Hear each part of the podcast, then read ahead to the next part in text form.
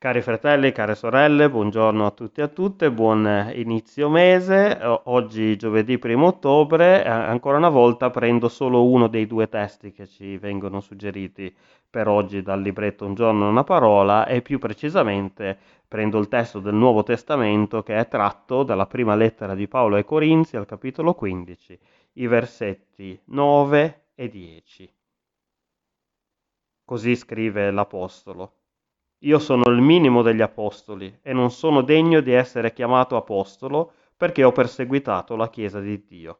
Ma per la grazia di Dio io sono quello che sono, e la grazia sua verso di me non è stata vana. Anzi, ho faticato più di tutti loro, non io però, ma la grazia di Dio che è in me. Amazing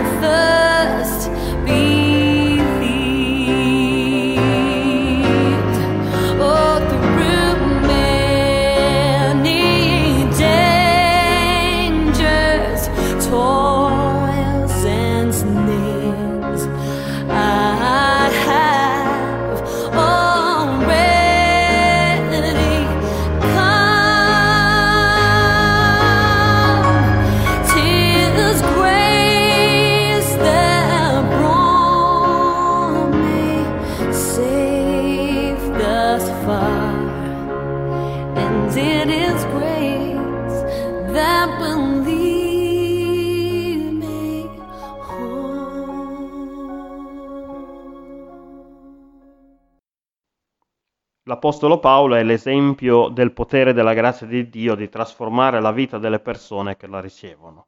Spesso quando pensiamo alla grazia noi pensiamo principalmente ad un modificato atteggiamento di Dio nei nostri confronti.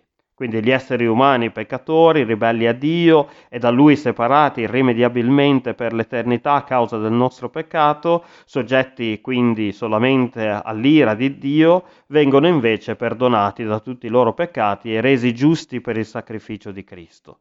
Dio Padre quindi, guardando a Gesù, non riversa la sua ira su di noi, ma usa misericordia nei nostri confronti. Tuttavia l'esempio della conversione miracolosa di Paolo e anche la lettura di questo passo tratto dalla sua prima lettera alla Chiesa di Corinto ci suggerisce anche il fatto che la grazia è anche un potere in grado appunto di trasformare completamente radicalmente la vita delle persone che la ricevono.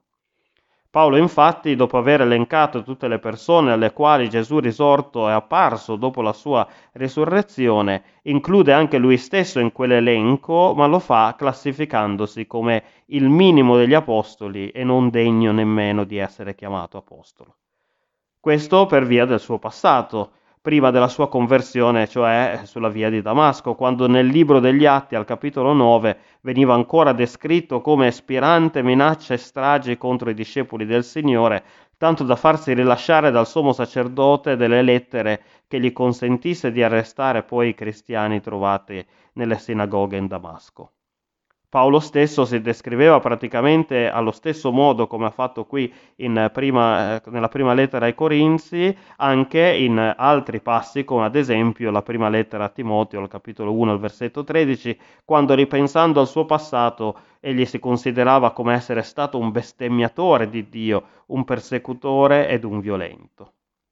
Ecco, noi oggi un po' abbiamo il mito dell'Apostolo Paolo, perché ovviamente è l'autore di gran parte del Nuovo Testamento, con tutte le sue lettere alle varie chiese oppure le lettere pastorali, che sono testi molto importanti per noi per definire tutta la teologia cristiana anche contemporanea e anche la nostra comprensione della natura di Cristo. Ma ci dimentichiamo che Paolo, prima di diventare l'Apostolo, è stato l'equivalente di quello che noi oggi chiameremmo un terrorista. Paolo si trovava ancora ragazzino, ad esempio, nel luogo dove Stefano, il primo martire cristiano, venne ucciso lapidato e anche se non prese parte attiva a quell'omicidio, la scrittura però ci dice che comunque approvava quello che quelle persone stavano facendo. Possiamo essere certi anche, eh, dalla breve descrizione che ne abbiamo nel libro degli Atti, che eh, Paolo non avrebbe esitato, qualora fosse stato costretto a torturare e uccidere un cristiano che avesse trovato a Damasco, qualora poi si fosse opposto all'arresto. E come può un uomo del genere essere giustificato per le sue azioni, ma anche come può semplicemente essere amato da Dio e poi essere usato da Dio nella maniera in cui Paolo è stato usato? Ecco che qui entra in gioco appunto il potere della grazia di Dio. Paolo scrive la frase grazia di Dio ben tre volte in un solo versetto, no? al versetto 10, rendendo esplicito il fatto che egli considerasse la grande trasformazione avvenuta in lui come il risultato dell'attività della grazia che lo aveva raggiunto immeritatamente. È per la grazia di Dio, egli dice infatti, che è diventato quello che è. È per la potenza della grazia di Dio che quello che ora lui fa lo riesce a fare. È per la grazia di Dio che ora in lui che può continuare a vivere in novità di vita. Cosa ci dice allora questo testo a noi oggi? Ci dice semplicemente che non importa quanto peccatori noi ci sentiamo di essere, non importa quanto in basso crediamo di essere caduti, non importa quanti errori abbiamo commesso nella nostra vita, non importa quanto abbiamo addirittura bestemmiato il nome di Dio, quanto abbiamo cercato di eliminarlo dalla nostra vita, tutto questo non importa e non ci impedisce di poter sperimentare la grazia di Dio, non solo il perdono dei peccati, dei nostri peccati quindi, ma il potere della grazia che può trasformare completamente le nostre vite e fare in modo che anche ognuno, ognuna di noi come Paolo possa essere usato o usata da, dal Signore in maniera inaspettata ed inspiegabile. Paolo sempre nella sua prima lettera a Timoteo, al capitolo primo, il versetto 16, eh, scriveva che il Signore aveva voluto usare lui come un esempio della sua immensa grazia per tutti quelli che in seguito avrebbero creduto in Gesù Cristo per avere vita eterna e quindi un esempio anche per noi oggi. Dobbiamo però sempre ricordarci che questo non vale solamente per noi, ma vale per tutti.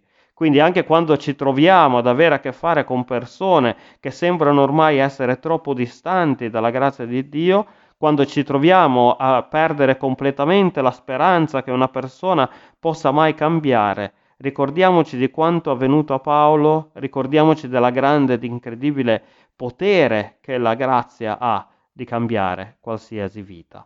Amen. Preghiamo.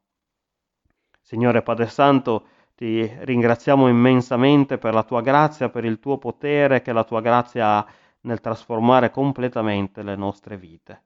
Ti ringraziamo perché per la tua grazia non solo abbiamo accesso al tuo regno eterno, ma possiamo già qui e ora camminare in novità di vita. Ricordaci sempre dell'esempio di Paolo, sia quando perdiamo la nostra speranza verso noi stessi, sia quando siamo troppo critici verso il nostro prossimo nel nome santo di tuo Figlio Gesù, nostro Signore e Redentore. Amen. Care sorelle, cari fratelli, vi auguro un buon proseguimento di giornata nella benedizione e nell'amore di Cristo. Amen.